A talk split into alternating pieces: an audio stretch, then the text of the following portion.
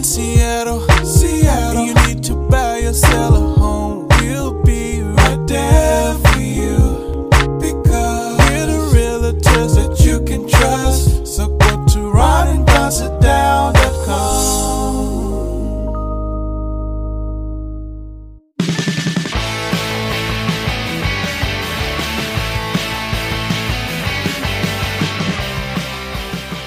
Don't go anywhere unless you want to. It's the Ron and Don Show, starring Ron and Don, and sometimes me at ronanddon.com.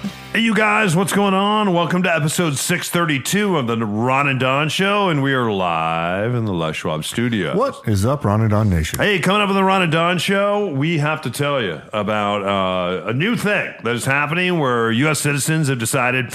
I don't want to be a citizen of the United States anymore. In fact, I had an expat uh, just stay at my house, uh, one of my vacation rentals out of Magnolia. She lives over in Germany. What's really interesting, though, is she's thinking about moving back. In fact, it seems like a lot of people that have left and got rid of their citizenship, because sometimes you can hang on to both. People have left and now now they're trying to figure out how do I get my citizenship back. Also. Let's talk about Coach Prime because they just did. Did you watch the Saturday Night Live? Uh, I did. Yeah. Everybody's talking about that, so we got to talk about it too. Before we get to that, though, let's get to this uh, Airbnb in the NYC. I kind of want to explain it, but what did you think? What was your perception of the story?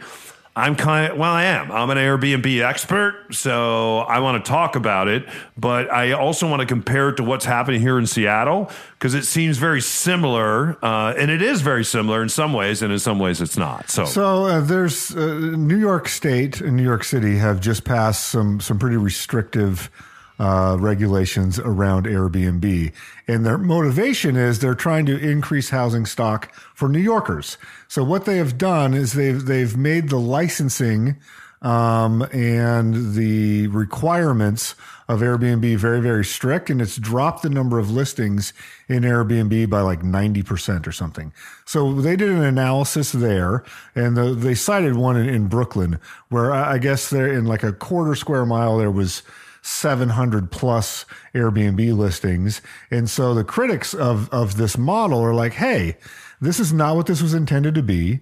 Uh, this is impacting thousands of New Yorkers that cannot afford to live in Brooklyn anymore. It, it used to be an affordable neighborhood by New York standards, and now it's been gentrified. All these places are bought, uh, purchased up. There's a lot of corporate entities that are buying these places and renting them, basically making them hotels and pushing out working class people that can't afford to live in Brooklyn anymore because the housing is, is now hotels. Mm. And so the city of New York and the state of New York has changed that. And so what we're seeing is people, A, are going, some people are complying and they're just taking their Airbnb unit off the market, turning it back into a long term rental.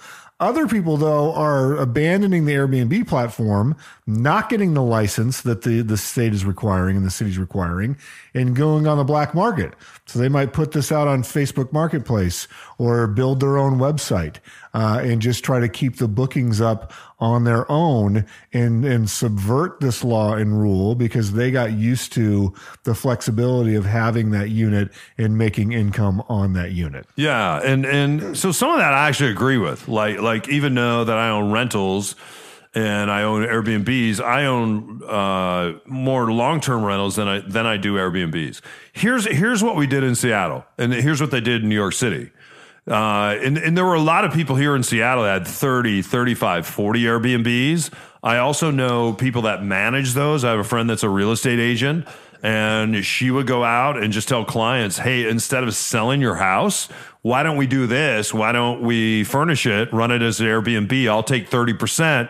And they started running this as a business. And then, then they said, when the market gets hot again, then what we will do is then I'll list and I'll sell your house. So she, she was, she was doing both. She was doing 30, 35, 40 at a time. And then a couple years ago, I saw her selling all her furniture on social media. Cause here in Seattle, something similar happened. And they basically said to those Airbnb operators, Hey, if you're doing short term rentals and you have 25 or 30 or 12, we're not going to let you do this anymore. What we are going to let you do, these are the rules. And I think these are actually good rules because it does open up more places where, where, where if people need and they're moving here, let's say to be in tech, that they can have a, a, a rental before they actually go out and let's say buy. Or for people that are live working in plane in Seattle, right? Uh, they're your local barista, for instance, uh, that they could have a place to live as well. And if everything's an Airbnb, then that, that kind of screws up. So what, so what NYC did though is I think they cracked down too hard. And I think as a result of that now, what you have is, is you have, and a lot of these are mom and pops, some of them are, are run by big companies. They're going to find different ways to still list these and they're going to do it outside the realm of, of Airbnb. They're going to. Can I push back they're gonna, for one second let, well, on Seattle? They're they're going to have a very hard. Let me finish. They're going to have a very hard time, a very very hard time uh, curtailing this. And now the tax money that they were getting, because tax money, Airbnb sends out a, a 1099 form, and you have to pay taxes on all that. Uh, those aren't going to be sent out anymore. So not only are they operating these outside the VRBO or an Airbnb platform? But on top of that, New York City, they're not going to get those units back, and they're also not not not going to get the tax money as well. What are your thoughts? So uh, the, the the thing I wanted to push back on Seattle because you you said that you think in a lot of ways that Seattle was was okay. I didn't. Well, I, you didn't let me explain what we've done in what we've done in Seattle. It's it's it's, it's they it's different here. It's not the same as NYC, but but they did crack down, and I think they came up with a good solution. Here's the solution. You can rent one door on your property as a long, long, I'm sorry, you can rent one door on your property as a short term rental, meaning three days, five days, seven days, uh, 10 days, 12 days, whatever you want that to be. And then they give you another golden ticket and you have to buy a license for both of these where you can operate a short term rental away from the property. In New York City, they won't allow this. You get one, you get one door and the door has to be inside your house. It can't be so. It can't be a backyard cottage. It has to be inside your house. So, like for instance, where I am right now, if I lived in New York City, and and and you have to live in the house while the person is staying there. So the only unit that would qualify for me in New York City would be my ADU in the basement because uh, it has a common door to the basement, and that is in the house.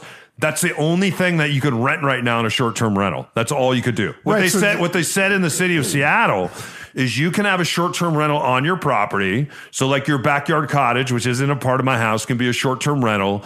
And then you can have one away. You can have another short term rental somewhere else in the city. And these are city laws. So, you can still have one in Bellevue, depending on their rules, or Everett, or wherever you're at. And then what they said is what you can do is you can take some of these properties once you have two short term rental license and you can't get any more you can have a 30 day, and with the 30 day, it doesn't need a rental license. And so here, I have a combination of the short term rental license. I have a combination of the 30 day, which you don't need a rental license on. And most of the people that come here, they're coming to work in our city. Like the, the gal that is staying in my basement right now, that's here for five months, that's on a 30 day. She's doing very important work here. She, she is here to be a nurse. Uh, someone else that's staying at one, one of my 30 days with his wife, he's a surgeon. He works at Children's Hospital along with his wife, who is also a surgeon. And so I think these rentals are still important.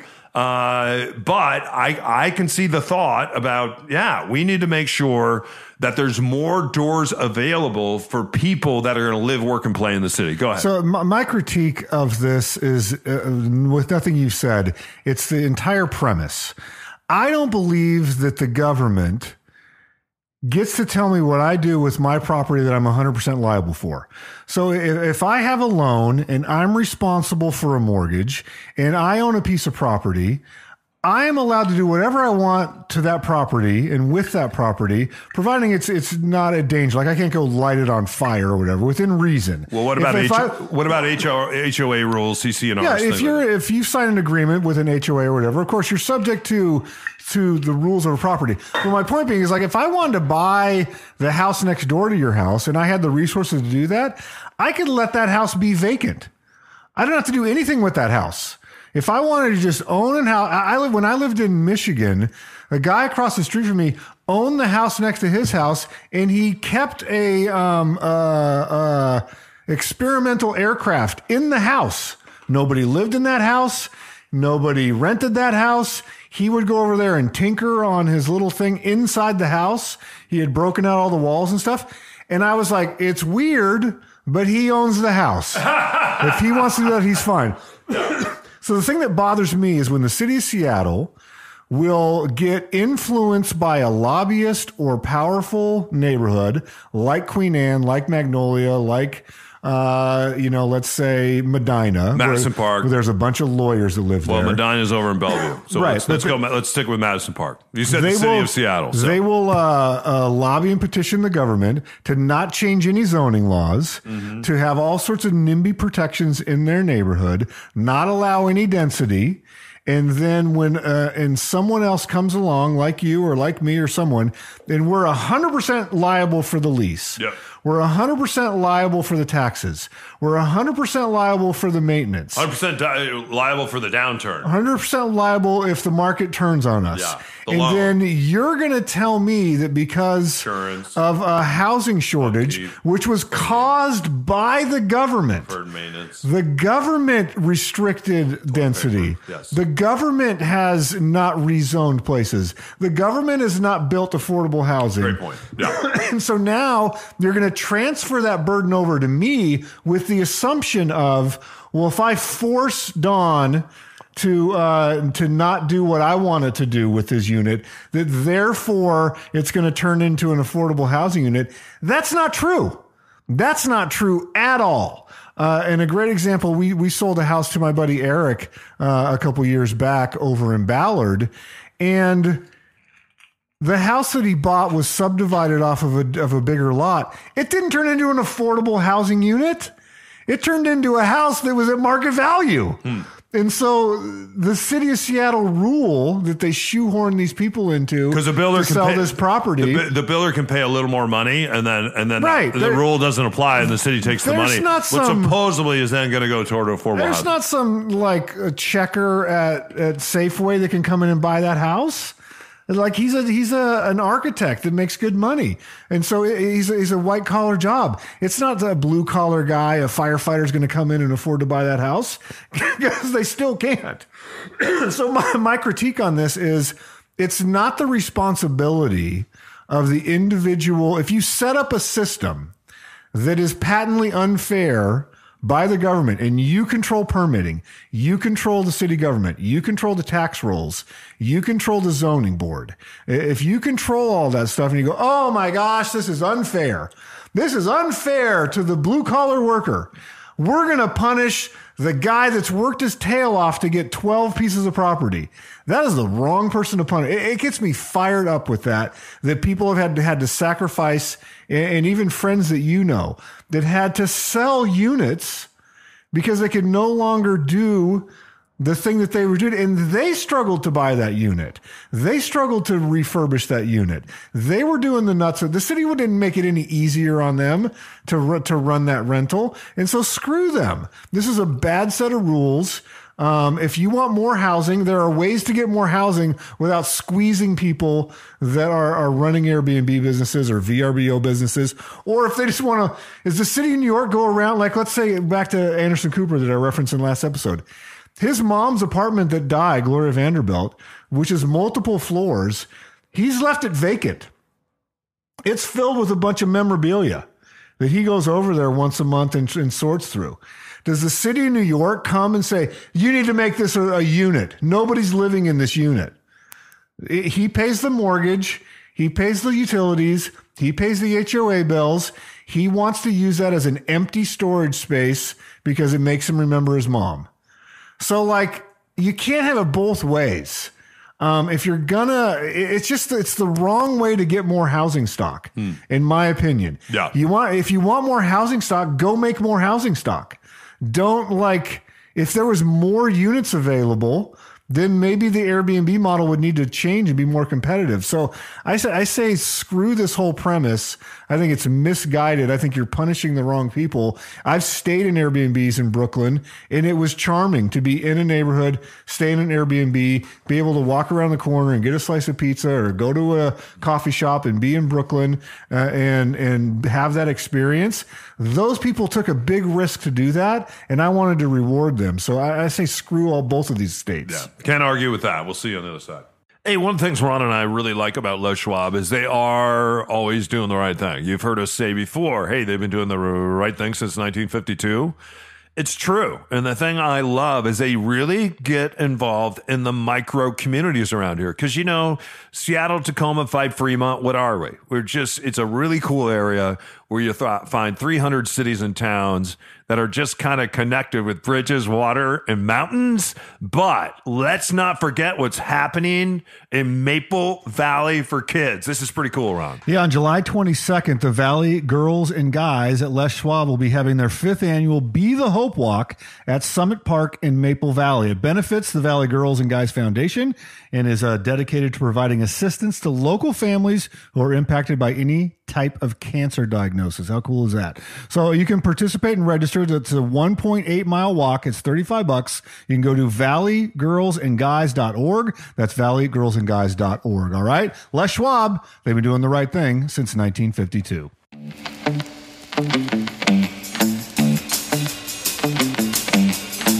All right, listen up, Everett and Whidbey Island, and our friends over on Bainbridge, and of course down in the South Sound, and over to Wenatchee. What's and up, right on- University Place? Yeah, and right on the east side, and of course all our freaky friends in Fremont. You know why I name all these places? Because Ron and Don have the biggest social media following and the biggest podcast of any realtor in the state of Washington, and probably in the Pacific Northwest, and probably in the country. As a result of that, everybody in the Ron and Don Nation, well, they're choosing Ron and Don to sell, buy, and invest in real estate. And why do you do that? It's because you trust us with a capital T, and we have a connection from all our years of doing terrestrial radio. But Ron, at the end of the day, we still have to step in, do a great job, be phenomenal, and win the deal, right? Yeah, it all starts with a Ron and Don sit down. It's a 30 to 45 minute Zoom call, free of charge, no obligation. We'll meet you, see if we make a good team. Email me directly, ron at ronanddon.com, or you can set it up on the website, ronanddonsitdown.com.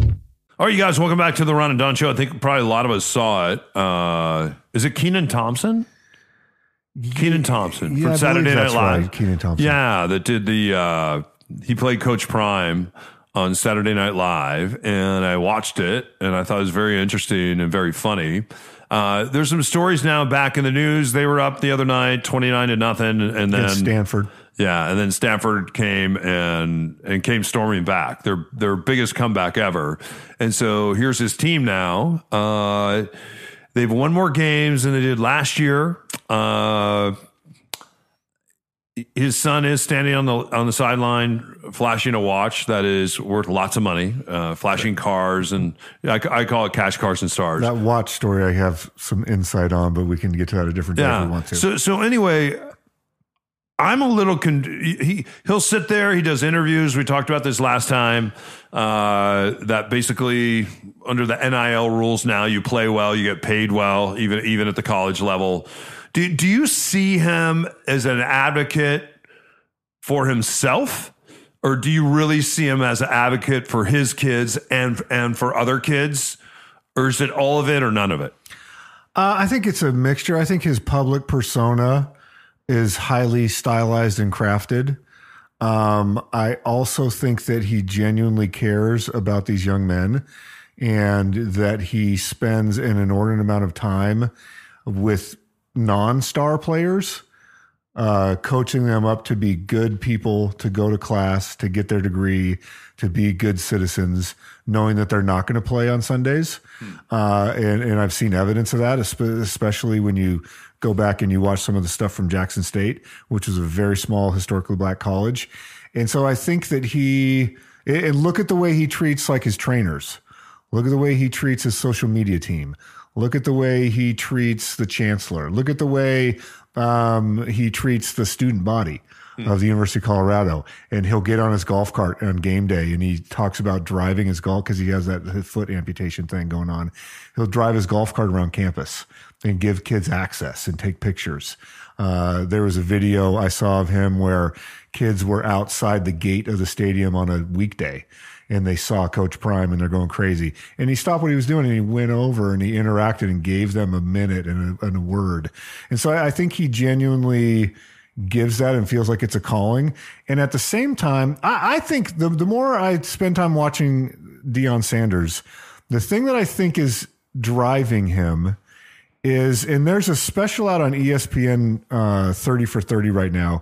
It's a documentary on when Deion Sanders played uh, professional baseball in a World Series and he played a football game in the same within a 24 hour period. Arrived in the helicopter. It's very cool. And there's a moment in there, and this is what I think it's hard to articulate, but I, I'm going to give it a try.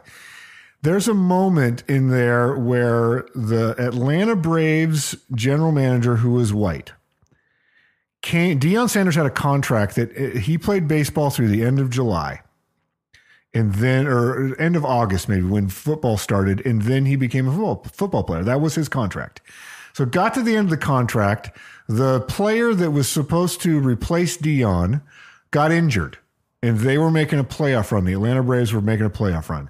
The GM came to Deion and said, Would you consider coming back and playing through the rest of the season? We need your speed. We need your bat. We need your outfielding. Uh, you're a very good player. Would you? We got an injury. And he said he called the front office of the Falcons and said, I want to give you a heads up. I'm going to ask Deion if he's willing to do this. And so, and they go through this in the documentary. So that's what happens. He calls Deion, asks Deion to do it. Deion agrees. Deion agreed that he would be a Brave for the rest of the season.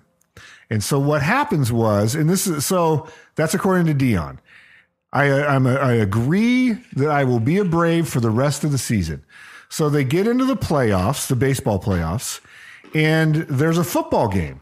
So he leaves the football game in the or leaves the baseball stadium in the playoffs in Pittsburgh, I believe, flies to Miami to play a Sunday afternoon football game for the Atlanta Falcons, gets back in a plane that Nike provided, flies back to Pittsburgh to play the following day.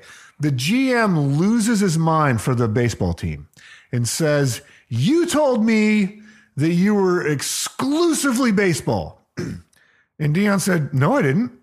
I told you that I'd be willing to play the rest of the season. You don't own me. I'm not a slave. I said, when it's baseball time, I play baseball. In my free time, like other players go play golf, I came down and played an NFL football game. And so I think what Deion is battling against has been a lifelong, I don't want to call it racism, a lifelong bias against him. Uh, and part of it is wrapped up in his color of like when a white GM tells you that you're a baseball player, we own you 24 7. You can't do anything else. And he's like, I never agreed to that. You came to me to help you out. And in that World Series, he, he hit over 400, had six stolen bases. Uh, he was he it was out of his mind in that World Series. And had the Braves won, he would have been the MVP without a doubt. And he was looking forward to going up to that GM and telling him to take a long hike. And so I think that I don't know if I've captured what I mean. I think that's what he's up against. He's like, if my son is a Heisman caliber quarterback and he wants to show off the bling of his watch, then show off the bling of his watch. That has nothing to do with whether or not he's performing on the field. Uh, and he'll have the repercussions of that. If I want to go out and do a commercial with Nick Saban, or if I want to wear my prime glasses and sell them, he goes, "I'm going to do that. Come meet me at the at the facility at 4:30 in the morning when I get there." Yeah, You know? I, I- I think the difference is though he really sells the American Jesus, and and and and and we're in you know, and I grew up in the church. I've worked in the church, and and and it was it, it was different because you know, when I was younger, I was told the American Jesus was humble. And then as I got older and like you get in the evangelical mu- uh, movement and now the American Jesus wants you to have cash cars and stars. Uh, I remember pastors driving, in, in fact, where my sister worked, uh, she was dying of ALS. The, the pastor drove an X5, a BMW. The, the, his wife drove a Mercedes and my sister drove an old $3,000 alt track that I bought for her with no dashboard uh, because the sun had wiped it out. And, and, and in fact, she was driving the car that day when she pulled over on the interstate and, and, and she reached to open the door of the car and she could, because her card broke down. And, and, and so she reached for the door and she couldn't open the door. And that's what started her ALS journey. And she was, she was in there stuck with her very young children at the time. She, she didn't have health care, health insurance and and come to find out the these pastors their their pockets were full but my but my sister who was the music minister there they didn't even offer her her health insurance and so uh, we had to raise money for her for in medical care and all that stuff. So, so there's something called the prosperity doctrine in the evangelical movement. I've seen Deion speaking in churches. He's a, the one. One of the reasons why he's so great in front of that football team and so great in front of the cameras is because he's done this so much. Uh, he has been a preacher. When he left football, that's what he did. Uh, he preached in a lot of churches. I think he's one of the best preachers that I've ever heard. He is a prosperity doctrine teacher. And I think what he's done is he's mixed up the American Jesus with the prosperity movement and also with a lot of things that, that, that you have said, Ron, that I think actually are probably good for kids.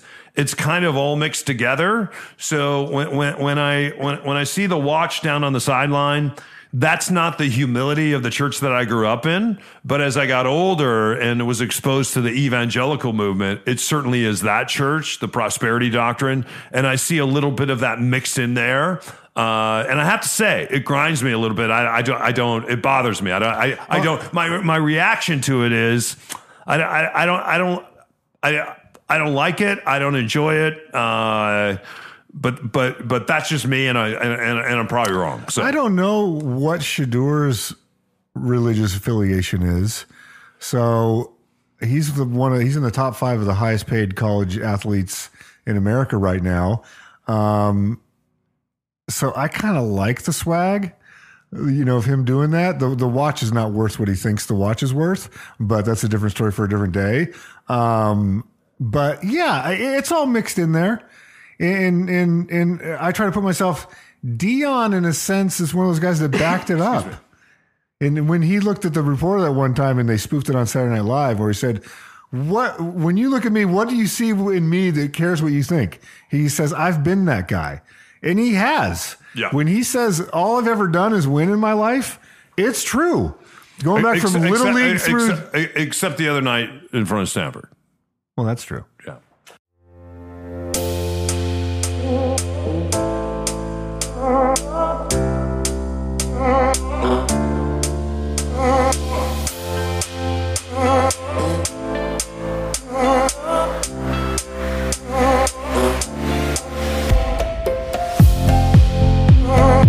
Hey, it's Ron here with Mitch Weeks from Mitch.loans. Mitch, it's interesting as the interest rates have risen, many people thought, oh, well, there'll be a bunch of inventory that comes on right at the first part of 2023 and then things will level out. That didn't happen.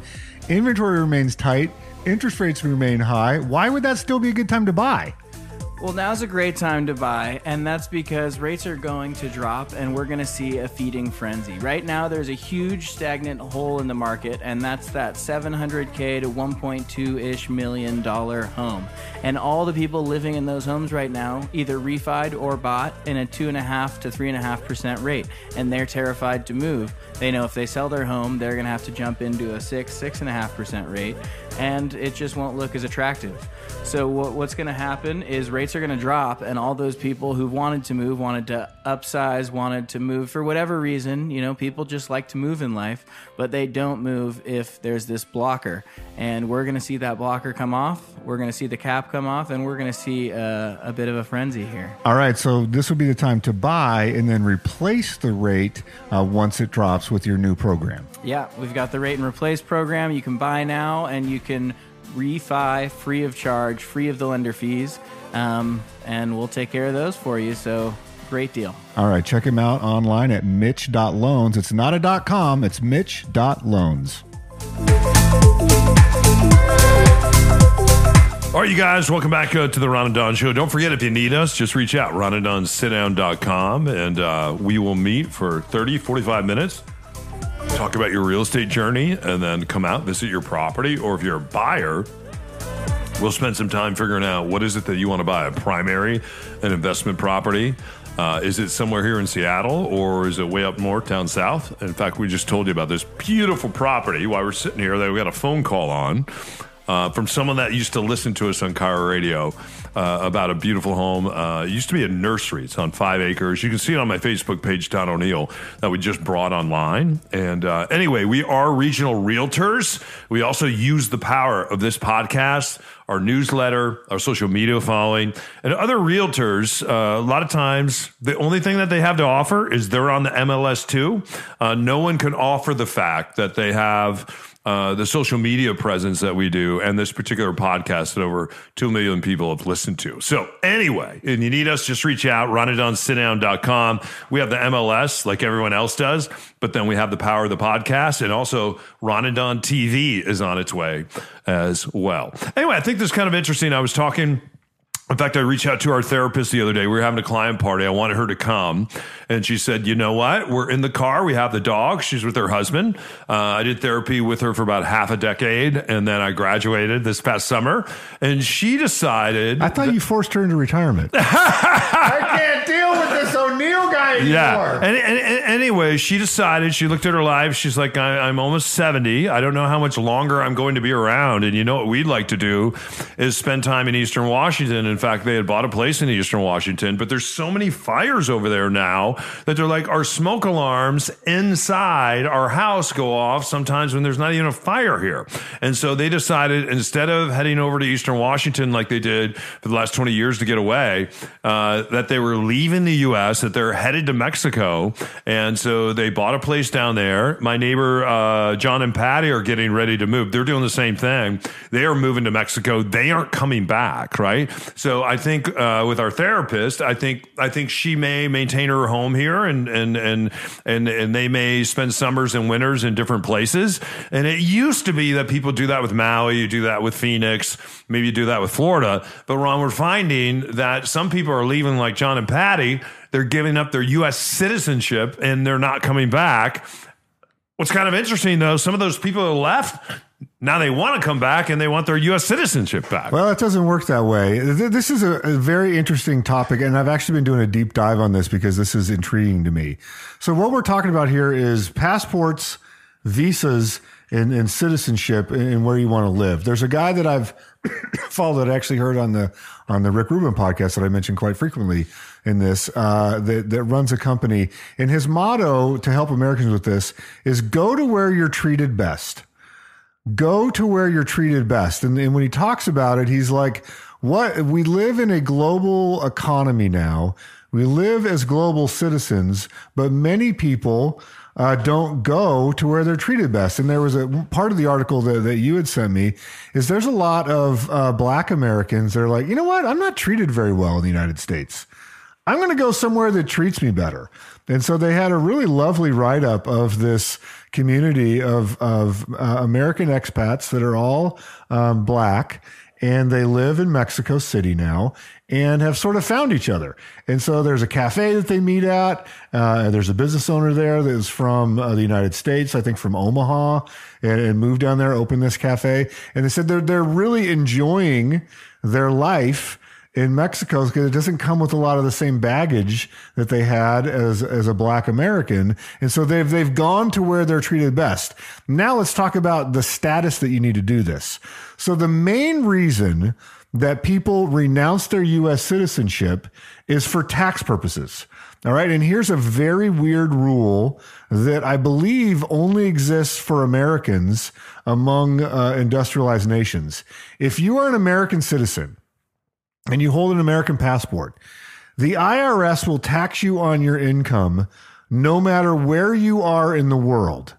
Uh, and it's the only country that does that. So think about this: if you are, uh, if you're a Fran- a French citizen, uh, and you make money in America, France doesn't tax you on that money because you didn't generate that money in France. If I'm an American citizen and I'm in France and I make income, the US is going to tax you whether or not you made that money in America. And so for many people, what you're talking about is they renounce that. They say, Hey, I'm a high earner. Uh, but I don't. I'm, I'm, I'm. I I bought a house in, let's say, Spain. I got the Golden Visa program. I'm on my way to get another passport. So I'm going to have an American passport, but I'm also going to have a Spanish passport because I've purchased real estate above a certain threshold. I've met their visa requirements. I've lived there for X amount of time. I've applied for citizenship. I've learned basic conversational Spanish. I'm going to get a second passport. And so they get the second passport and, or it could be Mexico. And they go, wait a minute. I just made, my business made a quarter of a million dollars of profit in Spain. I just got a bill from the IRS in America. I don't, what's going on? And then Yeah. they realize, wait a second, my income is still taxable. So they renounce that U.S. citizenship. They go to the uh, the office, the United States Embassy in the town they are in in Spain, and they say, I'm going to. And America charges you a fee. America charges you a fee to break up with it. So, uh, and they recently quadrupled that fee because they said people were leaving America. So they make it more difficult to leave.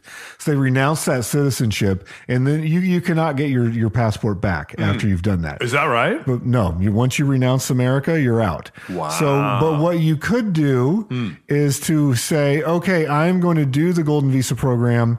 Uh, is, Spain and Portugal have one. There's uh, several countries in the EU. You can do some in Asia, uh, where if you some countries require you to make a donation uh, to the government, and you can get. Uh, uh, a visa there, and then the visa can turn into a passport. There are other countries, and they've cracked down on this that would just sell you a passport. They'd say, "Hey, give us seven hundred thousand dollars, and you get a passport." Uh, and so, How much? Seven hundred thousand, a million dollars.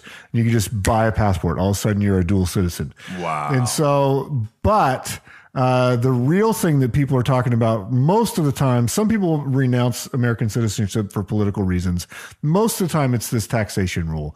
So there are strategies, and I'm not an expert on it, where you can diversify your income in such a way to to lessen the impact of the U.S. Um, tax burden, but it will never entirely go away. So for most folks, they get a tax advisor. They'll set up this business in in Paris or in uh, Madrid or like we talked about in, in Lisbon.